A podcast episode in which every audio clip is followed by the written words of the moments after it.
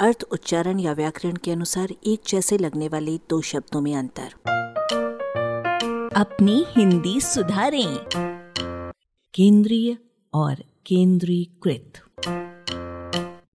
दोनों विशेषण हैं।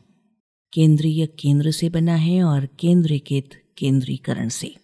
केंद्रीय का अर्थ है केंद्र से संबंधित या केंद्र में स्थित। कुछ प्रयोग सुनिए। केंद्र सरकार, अर्थात केंद्र की सरकार अथवा केंद्रीय सरकार। केंद्रीय हिंदी निदेशालय, केंद्रीय हिंदी संस्थान, केंद्रीय विश्वविद्यालय, केंद्रीय भाषा संस्थान, इन सब का संबंध सीधे केंद्र से है। ये सब केंद्र के हैं। इन उदाहरणों में केंद्रीय की जगह केंद्रीकृत कहना अटपटा लगेगा। केंद्रीकृत का अर्थ है केंद्रित किया हुआ। जो पहले से केंद्रित नहीं था। अब चीज़ों को, बातों को, अधिकारों को, सत्ता को या बिखरे हुए कार्य को समेट कर एक जगह या एक केंद्र में अथवा एक हाथ या एक संस्था में कर दिया जाता है, तब केंद्रीकरण होता है।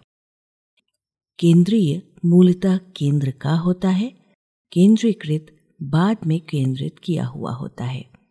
केंद्रीय परिधि और क्षेत्रीय का उल्टा होता है। केंद्रीकृत विकेंद्रीकृत का उल्टा होता है। आगे इन दो शब्दों की तुलनीयता को अधिक स्पष्ट करने के लिए, जो पहले हमने बताया, उसके भावार्थ को समेटते हुए दो कथनांश और सुनाए जा रहे हैं।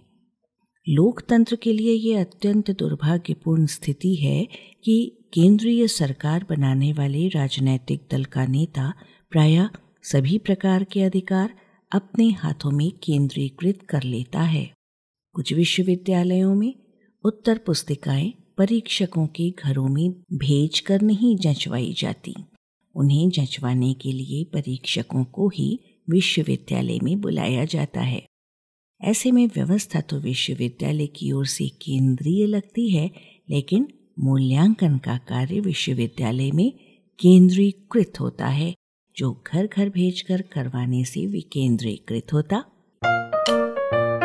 आलेख, भाषाविद डॉक्टर रमेश चंद्र मेहरोत्रा, वाचक स्वर संज्ञा टंडन। अरबा की प्रस्तुति।